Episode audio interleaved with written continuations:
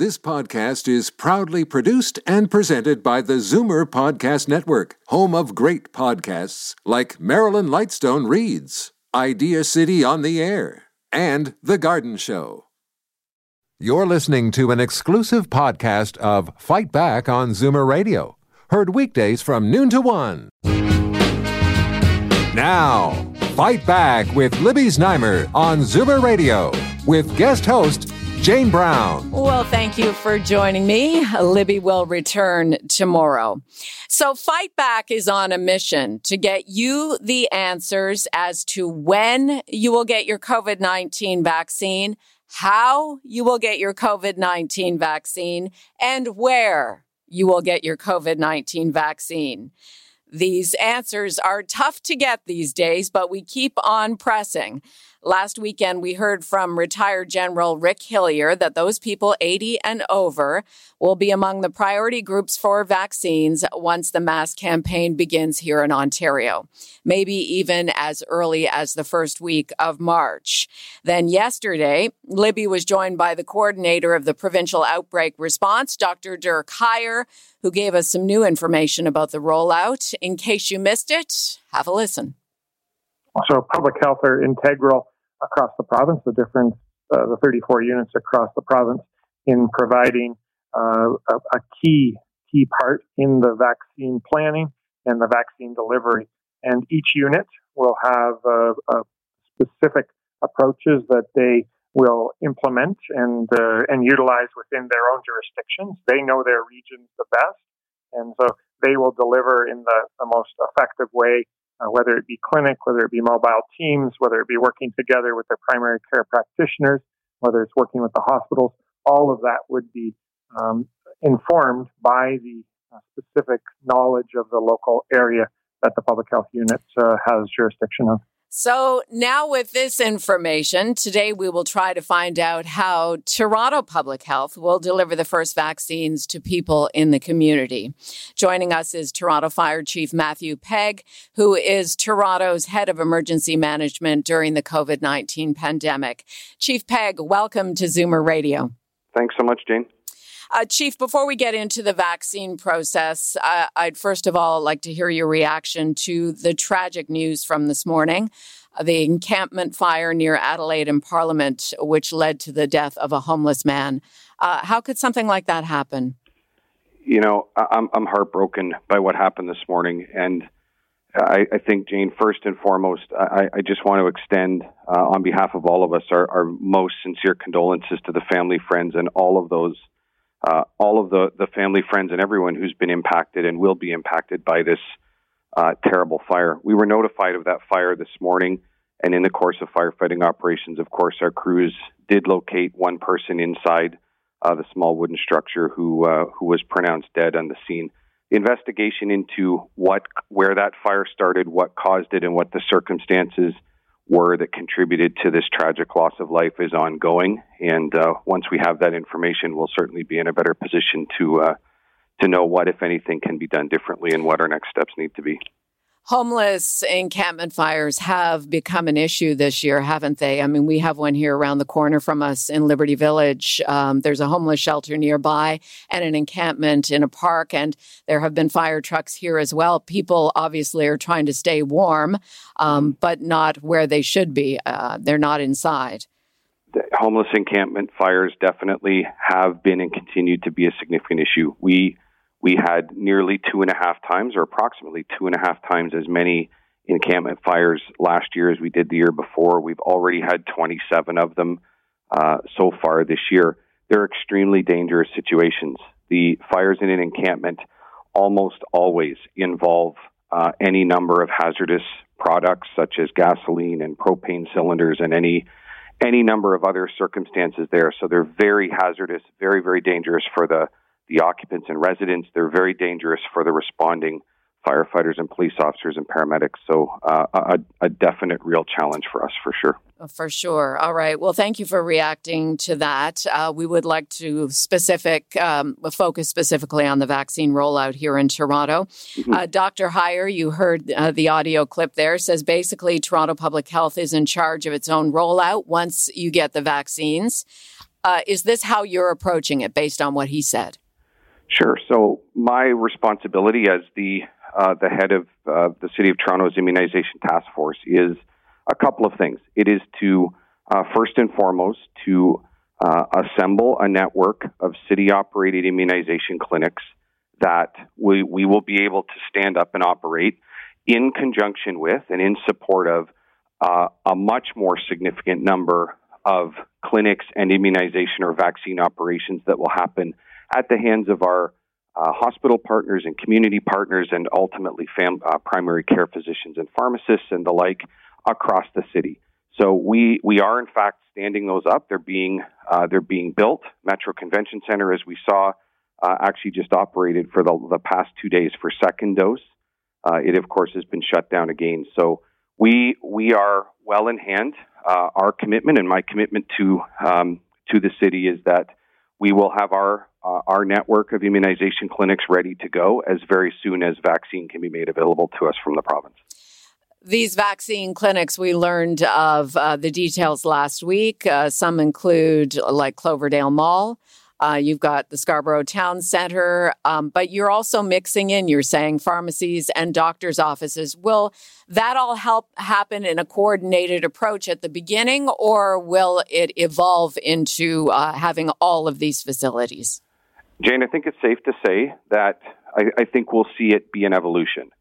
And that is simply on the basis that we, we know that the situation that we're sitting in provincially today is one where the availability of vaccine is very limited.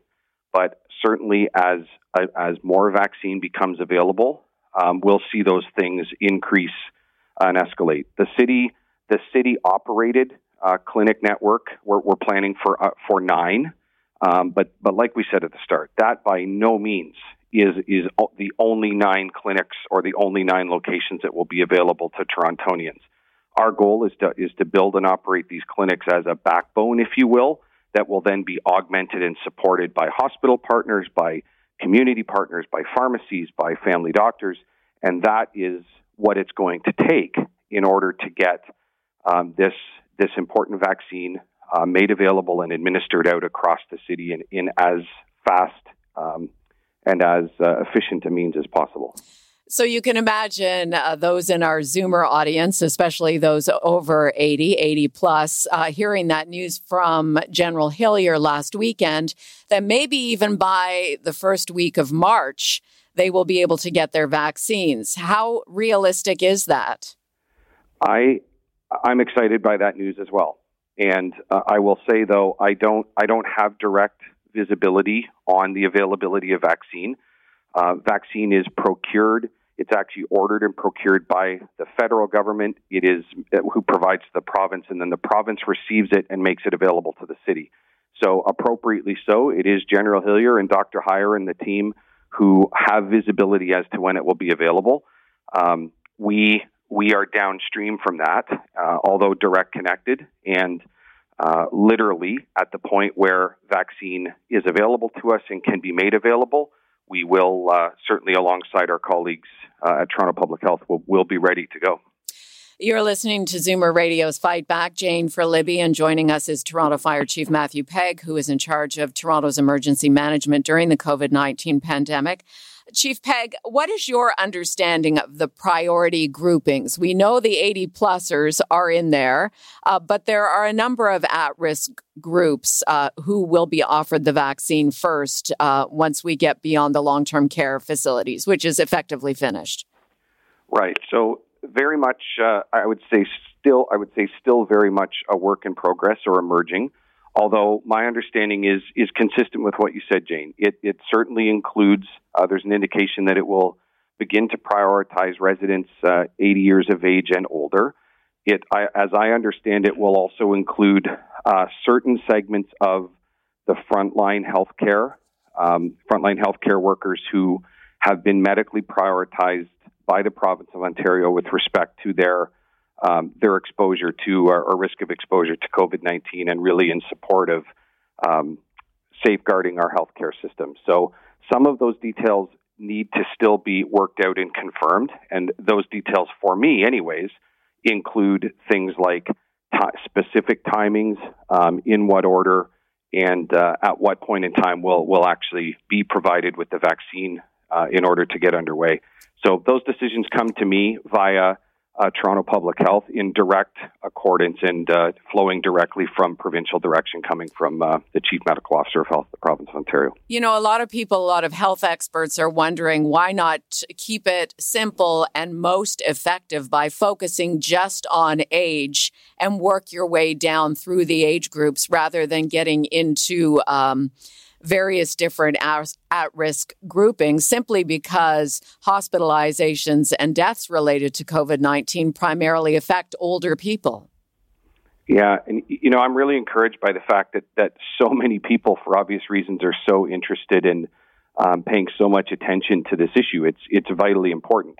Those decisions, things like um, the prioritization and the scheduling, are medical decisions. So those aren't decisions that fall within not a not within my jurisdiction, and frankly, b not within my expertise or competence. Okay. Those are decisions that are made by medical doctors with medical licenses, um, who are who are in essence issuing a prescription for a medical intervention. I leave that to uh, to their professional expertise, and then really where my team comes in once those medical decisions have been made and communicated, it is a responsibility of the teams that I have the privilege of leading of working directly with Toronto Public Health to make those uh, to make that happen, and we'll certainly do that let's talk about the process then, uh, especially, and uh, we're interested about the people 80 plus who live at home, may not ha- have online access, although lots of people who are over 80 are on the internet all the time, um, may have mobility issues. How will they register? We're hearing about this web portal. Uh, we don't know what phase of development the web portal is in, but how will that process work for somebody who is, say, 82 years old, living at home alone? uh, needs assistance, perhaps, uh, to, to get around. They're wondering, what do I do? How do I know when it's my turn? And yeah, Jane, great questions. And um, what I what I can say to the, and I'm happy to explain as much as I know. The the actual scheduling framework, so the solution, and that will, as I understand it, will include uh, some type of internet or online based registration solution, as well as um, a more interactive. I, I, I, would assume it's going to be by phone, but um, both of those and and all of those considerations, all of those systems are being built and managed by the province of Ontario.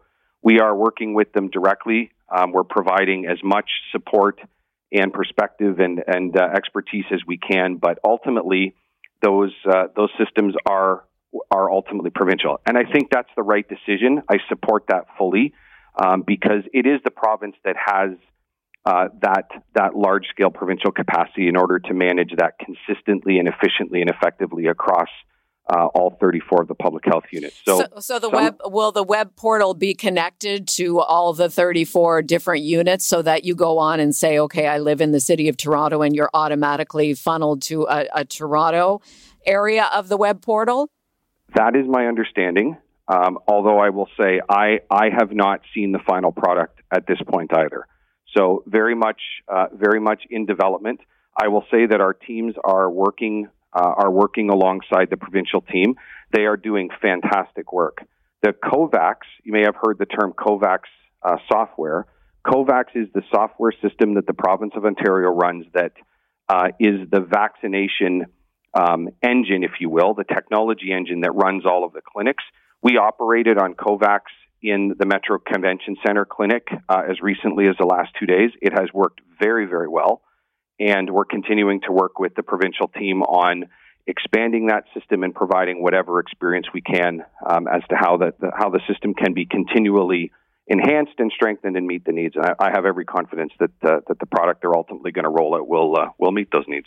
Chief Pegg, you've been very helpful. I just have one last question for you. I know sure. you need to go. Um, what should we do, uh, especially those who are 80 plus? Uh, sh- are we waiting for um, a campaign, a public service campaign to let people know what to do? Is that is that just be tuned in? What should they do? That is that is it. Great question again, Jane. That is exactly uh, yes. Please please stay tuned and have every confidence that our team, our strategic communications team, is 100% connected to this.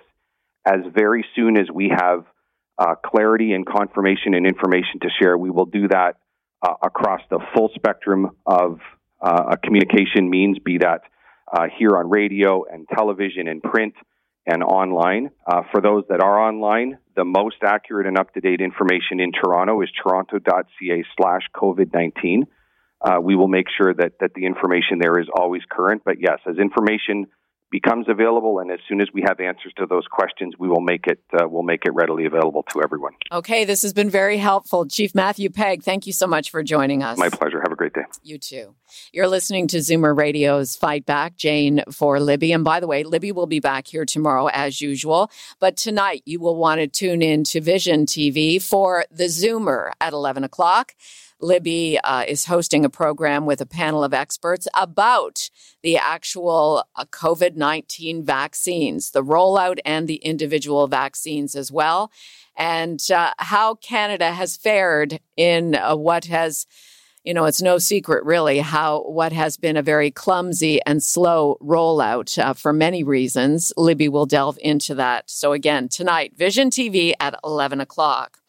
We'll go now to Dr. Amit Arya. He is a palliative care physician and board member of the Canadian Palliative Care Physicians and the Ontario Health Coalitions. Uh, Dr. Arya, thanks for being back with us here on Fight Back. Yeah, thanks, Jane. Thanks for having me on. Um, you are a geriatric expert as well. Uh, how important, and uh, we've been talking with Chief Pegg about uh, the people 80 plus listening who are waiting patiently to find out where they go or how they get a COVID 19 vaccine. How important is it to get older people in the community vaccinated as quickly as possible? Um, yeah, thanks for that question, Jane. Uh, just to clarify, I'm not a geriatrician. I'm a palliative care specialist. And what that means is I, I look after people generally in their last year or two of life, but sometimes actually when people have many years of life left. Uh, I look after many people who are seniors people with disabilities who are living in the community and served by home care. And to answer your question, Jane, it's really important that they are prioritized at this point during the during the rollout. I mean, we know that age is one of the biggest factors that leads to death from COVID-19.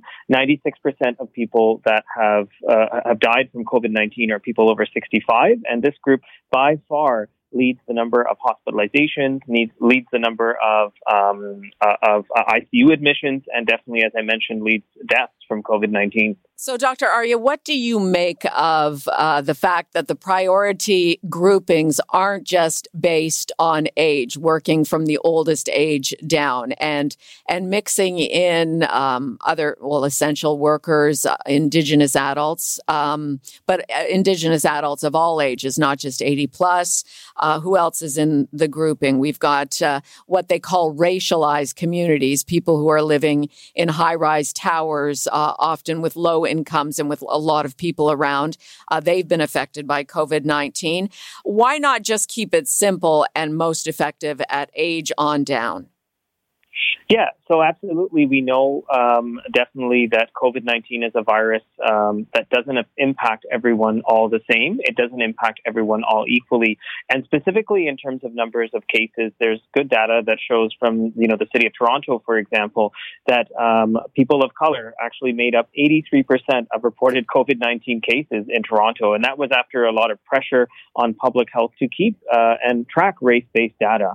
Uh, you know, the reason for that, you've kind of uh, explained a little bit about that, Jane. And I can tell you from my own personal experience working on the COVID 19 unit in the hospital, really everyone I'm seeing is either a resident of long term care, although we've completed vaccinations at this point, which was slow, but eventually sort of happened, at least when it comes to the first dose. Um, it was really somebody who was an essential worker or a family member of an essential worker or a senior in the community. These aren't people that uh, actually were breaking the stay at home guidelines. In the case of long term care and many of the seniors that I care for in the community, they were always staying at home. And essential workers, as we know, just don't have a choice. Right. That's why they're essential. Right. Uh, you know, I get a lot of questions uh, uh in response to uh, the stories that I post on Twitter uh, about this term racialized communities. Um, I'm wondering if it's even appropriate because it's a socioeconomic situation, right? That people who are living in close quarters in crammed apartment buildings, it's not because of their race, it's because of their socioeconomic status. Um, they may just happen to be a race other than of European background. Yeah, so the two are actually very closely intertwined. And actually, here in Canada, um, race is actually the biggest predictor of poverty. Uh, by far, when we look at essential workers and low income essential workers, the vast majority of them are racialized. And I would even add that they're feminized as well. They're women. These are working women, women of color, many people who are immigrants. And I can share with you working in the healthcare system, uh, these uh, definitely make up the majority of PSWs, uh, you know, who work in long term care as well as the home care system. And, you know, they are people who um, are working, um, you know, living paycheck to paycheck, barely trying to string together a living who don't have paid sick leave, even at this point during a pandemic. Many people are working part-time casual jobs. They're taking public transit, mass transit in and out to work, and then they live in sort of these crowded set, you know, settings, often in multi-generational households with elders, um, which is maybe an advantage uh, from that point where they're not in a congregate setting. But uh, of course, when they themselves don't have a place to socially isolate, they don't have paid sick leave, so they may have to make this choice between staying at home or going into work sick and that could increase the spread of the virus in itself. Um, it definitely leaves uh, you know people more at risk. I'm speaking with Dr. Amit Arya. He's a palliative care physician, board member of the Canadian Palliative Care Physicians and the Ontario Health Coalition. And you're listening to Fight Back on Zoomer Radio. Uh, Dr. Arya, let's talk about the potential challenges that older residents 80 plus may face in accessing the vaccine. Yeah, so there's definitely a lot to talk about there when we're hearing about, you know, sort of an online booking system where we're hearing about vaccine clinics. You know, this assumes that older, you know, adults are people who can, you know, have English literacy, they, uh, you know, can navigate the internet, and of course, they can transport themselves and get to a vaccination clinic. And that's absolutely not the case. I mean, we know some of our frail seniors, like people in long-term care, are, have mobility issues. I mean, this is a generation that has not grown up with the internet. So if you're sitting there on an online portal with precarious Wi-Fi access, maybe trying to refresh your page a thousand t- or like a hundred times, that's going to be really frustrating and difficult. And really, what we need is we ideally need an approach which is taking the vaccine to our frail seniors, mm-hmm. especially mm-hmm. for people who are already ill and ill with, with illnesses, you know, that might be similar to people in long term care, such as dementia or COPD, frailty, and so on. Uh, I noticed Dr. Lawrence Loh, uh, Peel's medical officer of health, referenced that this morning. He was asked about uh, seniors with mobility issues, and he made a reference to that it's possible the vaccine may be brought to them in their home. Um, how realistic is that?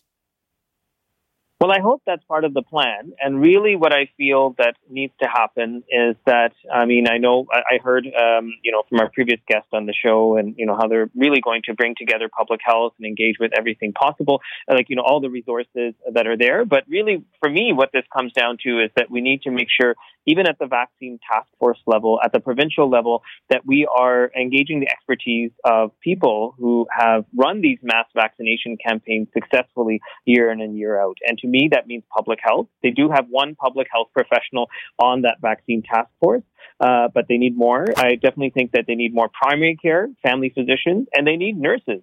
Right? It's really sort of doesn't make any sense to me that we have no nursing expertise on our provincial vaccine task force.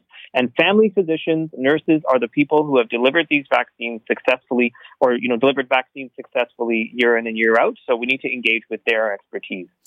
Uh, on a scale from one to 10, uh, what is your confidence level in the way the plan has been detailed so far? And a lot, a lot of it is missing and has not been revealed. Well, that's a tough question. That's a tough question, James. Thanks for asking it, though. You're putting me on the spot.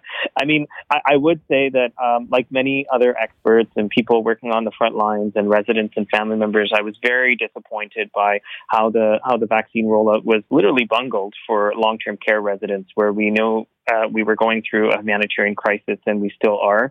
Um, thankfully, um, mo- all residents that wanted the first dose have at least received it at this point in time. So, I mean, that to me, to be very honest, reduces the confidence in how we're going to move forward. But I, I still will have, uh, you know, an air, op- you know, an air, of, uh, uh, an air of optimism in my answer by saying I hope they learn from some of their mistakes. I hope they really engage with, as I said, frontline health workers, community health workers, family doctors, nurses, nurses, nurse practitioners, pharmacists to get this vaccine rollout accelerating and going. I will add one point that it's a critical time uh, during the pandemic to protect uh, vulnerable seniors and people with disabilities and essential workers because we're uh, reopening the economy, we're reopening schools, uh, and yet we have these sort of very deadly and more transmissible variants uh, circulating, and our hospital systems do not look anything close to normal. We still have ICUs that are over capacity. Dr. Arya, just one more question, and I would ask you if you could uh, to offer some sort of reassurance. Uh, you, you, know, we do have listeners. I mean, we have listeners that are young and in their 40s. Uh, the Zoomer criteria begins at 45, but we also have people out there listening who are 90. All they have is their radio with them. They don't have any family members. They're wondering, how in the world am I going to get the COVID vaccine? What would be your best reassurance advice to that individual?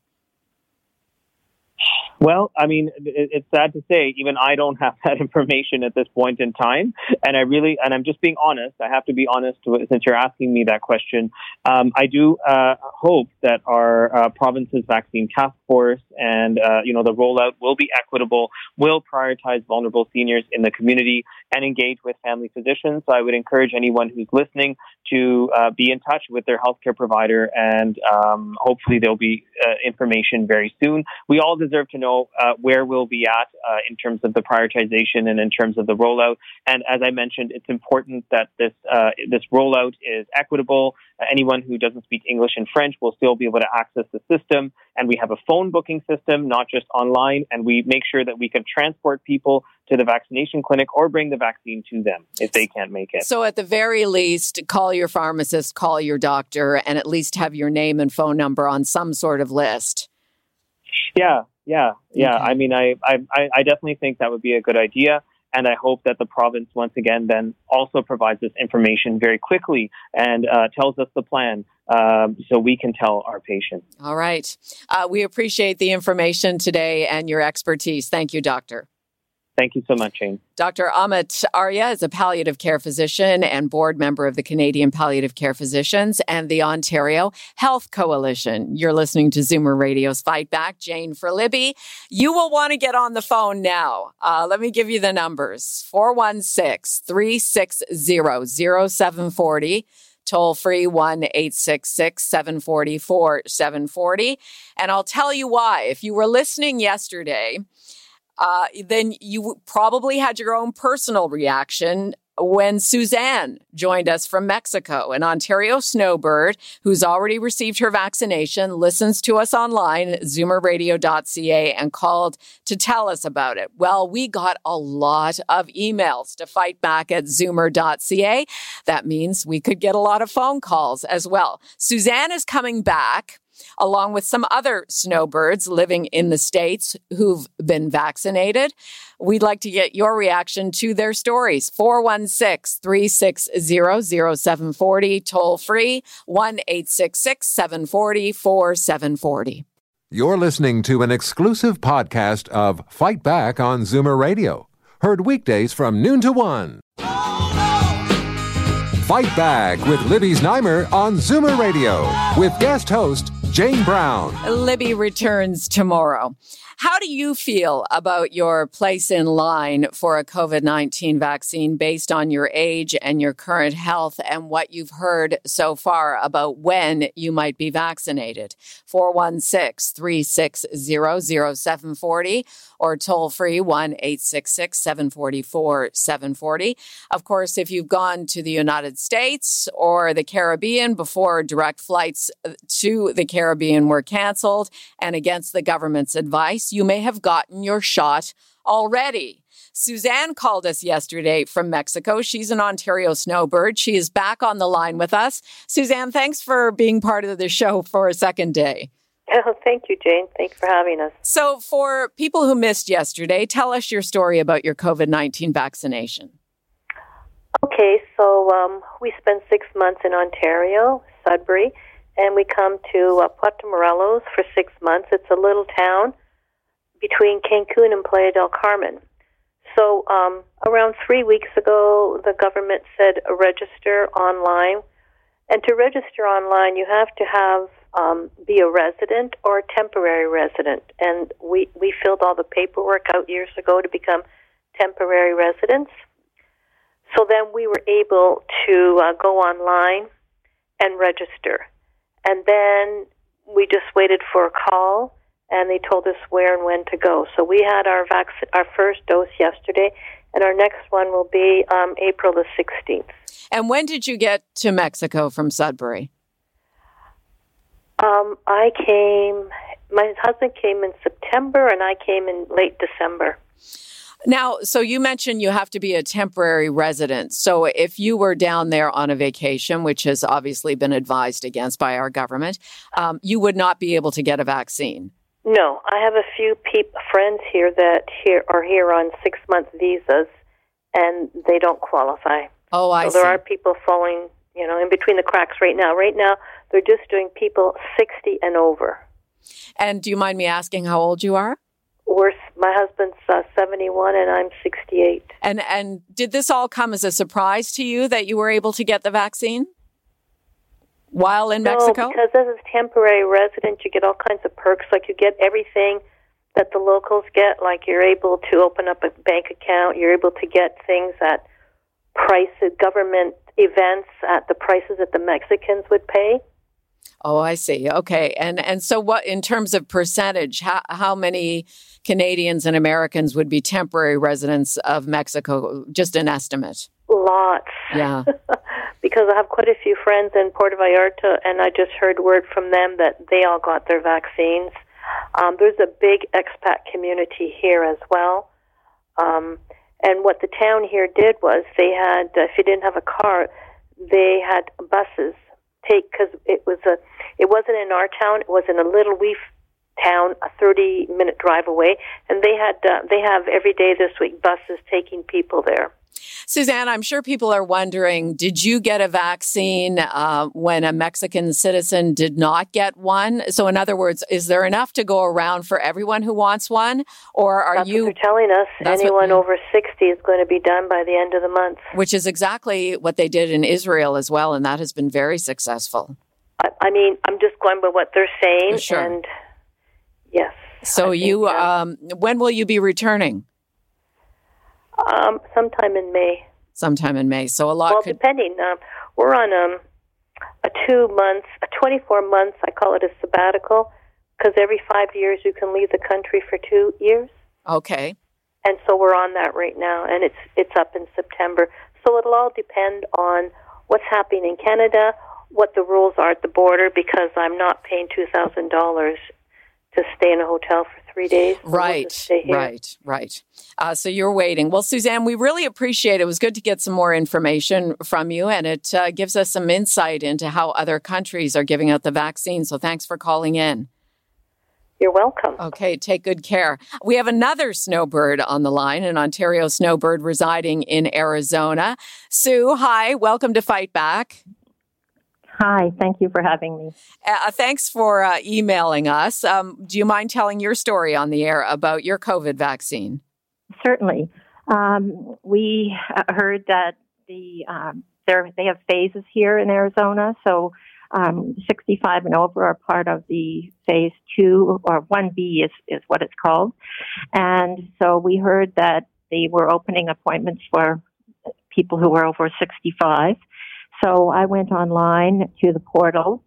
Uh, it was a little bit challenging getting the appointment, but I was able to do it the first day they opened the appointments up. And I made our appointment for um, fairly early in the morning. And um, we went on February 3rd to have our first dose of Pfizer vaccine. We went to uh, the State Farm Stadium, which is uh, where the Arizona Cardinals play, and it was all outside. We uh, they had different stations where you uh, would give your appointment number first. They wrote it on your windshield, and then you went to the next station where you told them that you were feeling well and and that kind of thing.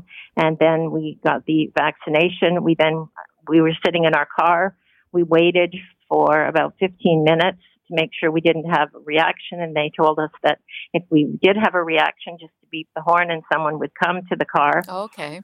And um, So we then waited our 15 minutes. We talked to the nurse at the next station and she asked us how we were and we said fine and off we went. She erased our, our numbers from our windshield and we were done. And then next Wednesday, we have our second appointment because they made that while we were waiting for our 15 minutes. They made the second appointment for us. And so we'll be both be going next Wednesday for our second um, dose. And and Sue, when did you arrive in Arizona? And do you have a home there? Are you going there every yes. year? Yeah. Yes, we, we have a home here.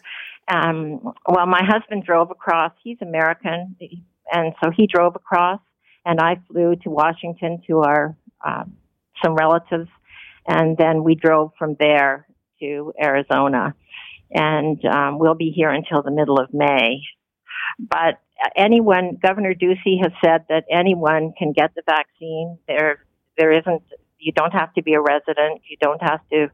You, you just go and they, they don't ask for any identification. Isn't that amazing? Ex- so except to show your age. yeah, right. You know, so you get the sense that there is lots of vaccine to go around. Well, they say that there there there's a shortage, but it compared to what I'm hearing out of of um, Canada and Ontario, yes. there definitely isn't a shortage compared to what I'm hearing from there. And sorry, you and, said 65 plus you have to be to get it?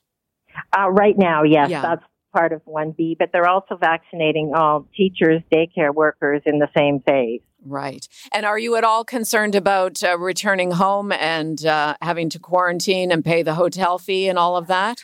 Well, we won't have to pay the, the hotel fee because we'll be driving. Oh yes, so of we'll, course. Yeah. So we'll have to get uh, our vaccine before we c- cross, and uh, but we quarantined last year, and so yeah. we're, we're so uh, that that doesn't bother me. Yeah, you'll get Well, your um, you'll get your proof of uh, your COVID test and and cross the Right. border. Yeah. Right, and we'll have to do that closer to home because it takes us more than seventy-two hours to drive. Sue, thanks so much uh, for giving us a ring and listening to us at zoomerradio.ca in Arizona. Well, thank you, thank you. We enjoy the show. Yeah, good to talk to you. Um, Thank I, you. A lot of you want to get on and, and give reaction. I do. Um, we have a great third segment coming up here about the expansion of the Green Belt. We have the Municipal Affairs Minister, in addition to the Green Party leader. Very important topic. Uh, but I, I will just take a single call here to get some reaction. Rudy in Toronto, what do you make of uh, the snowbirds getting their vaccines in Mexico? Well, well that that's great, but uh, I really just wanted to call because uh, uh, yesterday Libby had on a, a doctor. I believe his name is something like Dirk Huyer, yes. and I just wanted to, to commend him because uh, th- this was the first time that I heard uh, a uh, detailed, a consistent uh, explanation of how the vaccine is going to be rolled out and uh, and who's going to be getting it. Uh, I uh, haven't heard anything except uh, uh, confusion from the governments before that. So um, so that's uh, sort of. Uh, gave me a bit of confidence, and I, I just hope that our our government can uh, stand behind uh, uh, the the uh, plans that he he uh, told us about, and and get, get the vaccine to uh, to us. Uh, um, I'm Yes. uh, 74, so I'm I'm waiting anxiously. So you for it. feel you feel somewhat reassured what you've heard.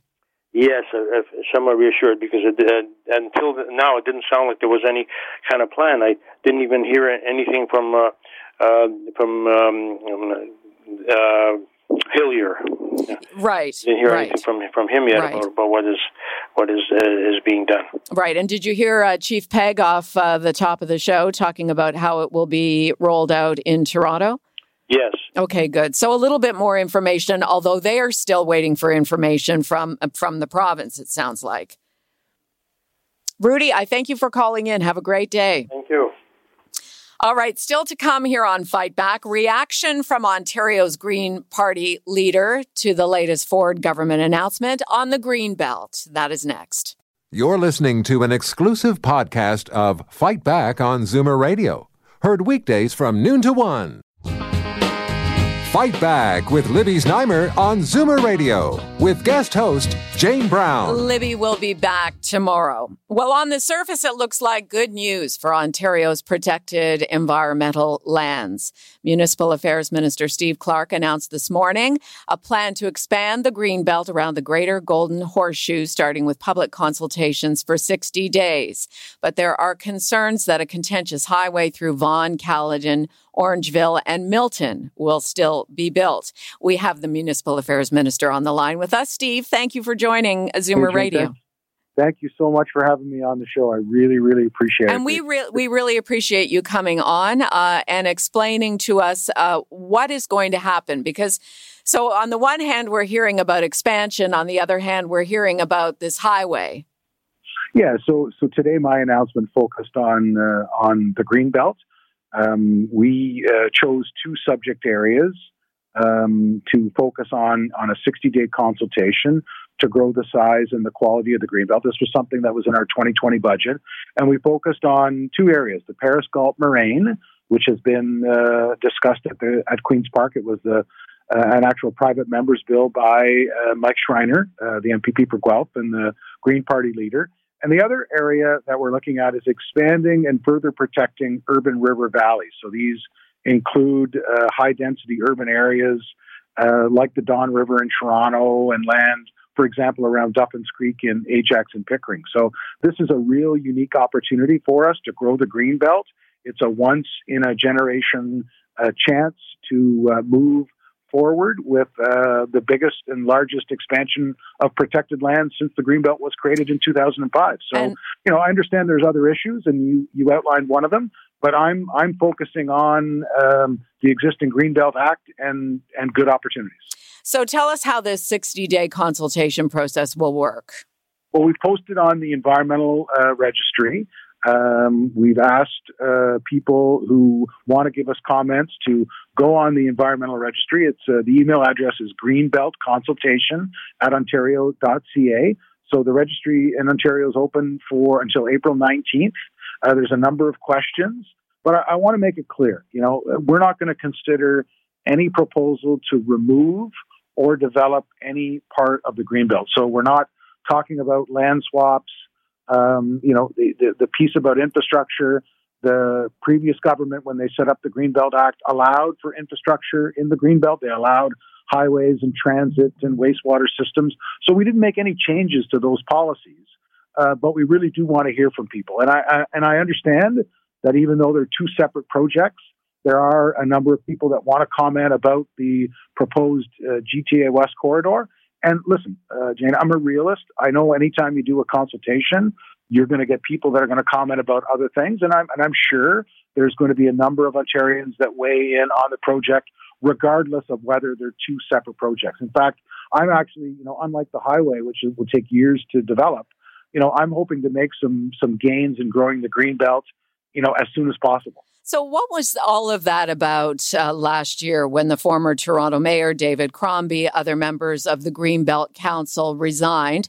Uh, we had uh, David Crombie here on Fight Back uh, saying basically, don't trust, I'm paraphrasing here, but don't trust anything that Steve Clark or the Ford Tories say about this, that they want to develop the Greenbelt land.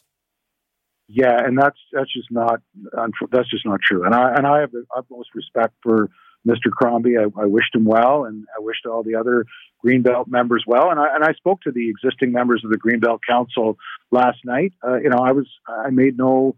Um, you know, I was pretty honest and open when they resigned. I had been increasingly frustrated that there wasn't any uh, monumental gain in putting forward a plan to grow the Greenbelt, even though it was in our budget. And I think there's tremendous opportunities to expand the Greenbelt. Um, and, you know, I, I'm going to move forward on the plan. I committed to it uh, in December. It was in our budget. And I'm going to make it happen in this first 60 days, really put that plan in place. Well, what do you say to people who say that the, the Paris Galt Moraine, and the Don River, the Dufferins Creek and Ajax, these are just distractions from the real issues around the Green Belt?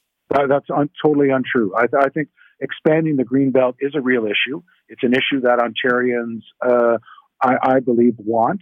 Um, you know, I've received uh, a lot of very, very positive feedback where people are you know, taking me not just as my word today in the press conference, but things I've said in the House, things I've said in the past. You know, I've been very clear that we're not going to accept uh, development in the green belt, and this this uh, the, these two study areas, the urban river valleys and the Paris Moraine, will give us a, a, really great opportunity to grow the green belt larger than uh, any time since its inception. So, you know, I hope that people, regardless of how they feel, will take advantage of our consultation. Um, we're committed that uh, stakeholders, um, you know, we want to hear from them and we, we want to move forward in a positive manner. Well, we do have some listeners who have questions for you, and I'm with the Municipal Affairs Minister, Steve Clark. Let's go to Angela in Woodbridge. Angela, go ahead. Uh, you have a question for the minister? Yes, I do, and a comment too. Uh, I want your government to understand the hypocrisy here.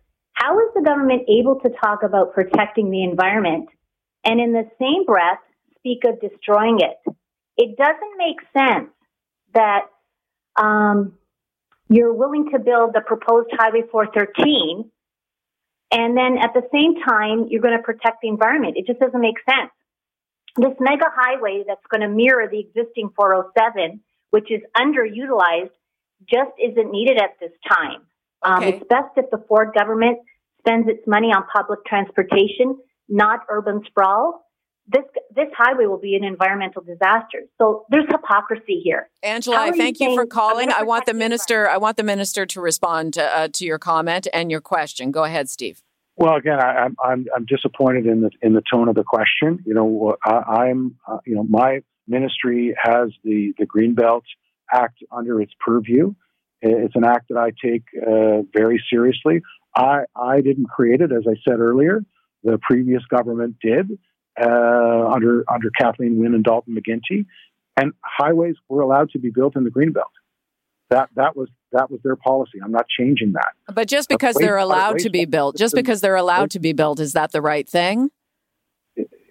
I, I believe, and if you talk to my counterparts in transportation, there is a need, and that's why they're consulting on the GTA West corridor. That's a project that will take years to develop.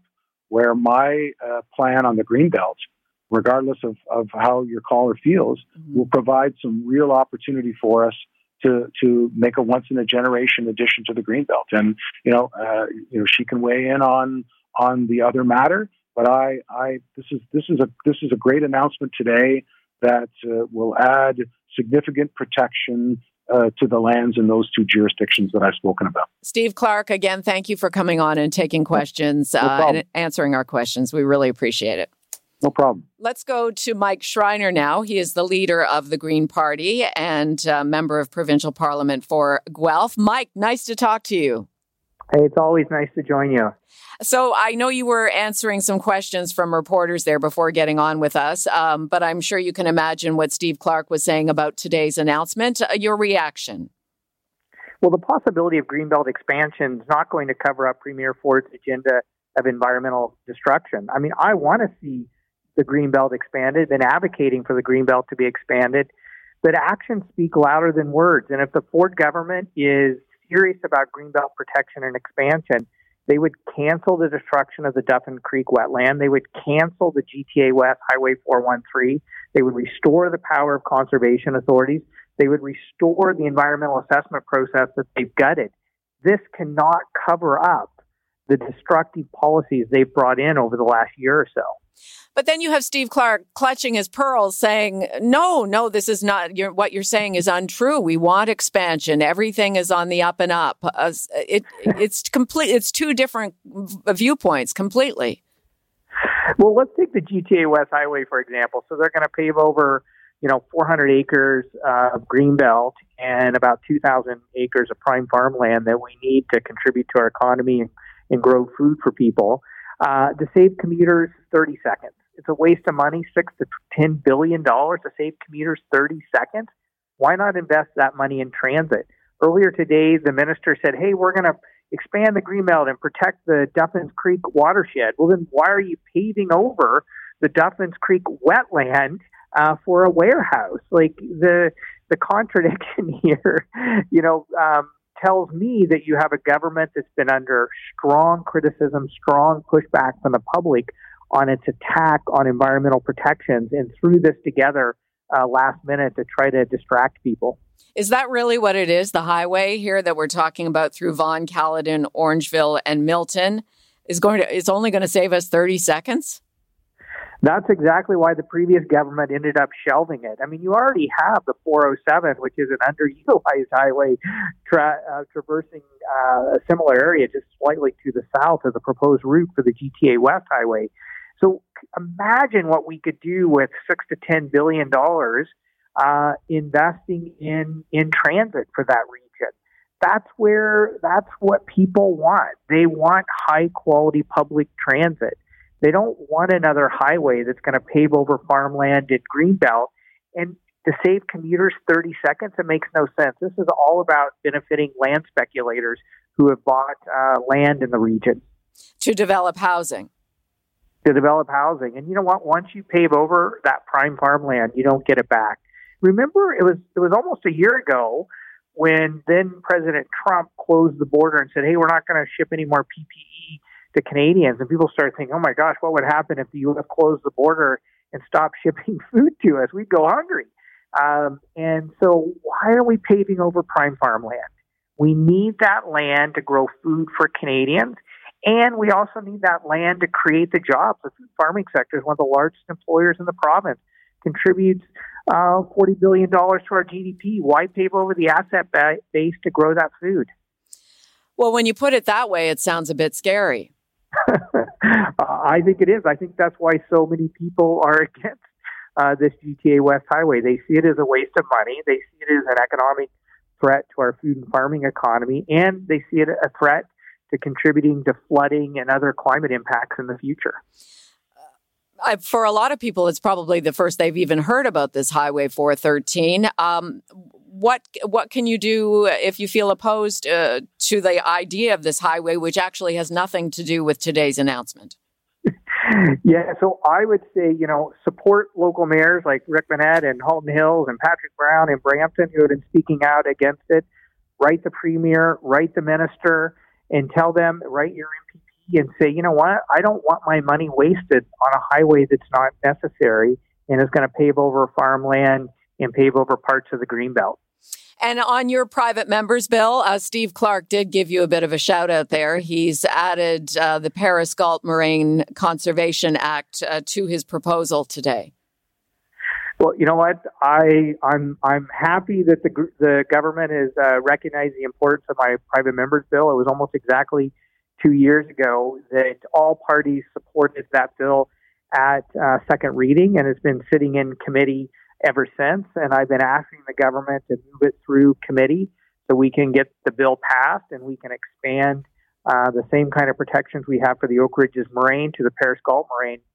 Um, you know, I find it a, a bit disconcerting that the government hasn't done any, hasn't, you know, paved the way for that bill to move through committee for two years now. And so, you know, hopefully maybe today's announcement is an opportunity to fast track that bill forward and get it passed. But that doesn't distract from the other, and it shouldn't distract from the other policies that this government is bringing forward that does real damage to environmental protections. And damaging of those protections will affect the integrity of the Greenbelt. That's exactly why you had, you know, David Crombie, the chair of the Greenbelt Council, and six other members of the council resign in protest uh, of the actions the government was taking uh, last fall. All right, we will leave it there. We're over time. Uh, always informative. Thank you, Green Party leader Mike Schreiner. Have a great day. You too. And thank you for listening. Libby returns tomorrow, and Bob Komsic is next with the news. You're listening to an exclusive podcast of Fight Back on Zoomer Radio Heard weekdays from noon to one. This podcast is proudly produced and presented by the Zoomer Podcast Network, home of great podcasts like Marilyn Lightstone Reads, Idea City on the Air, and The Garden Show.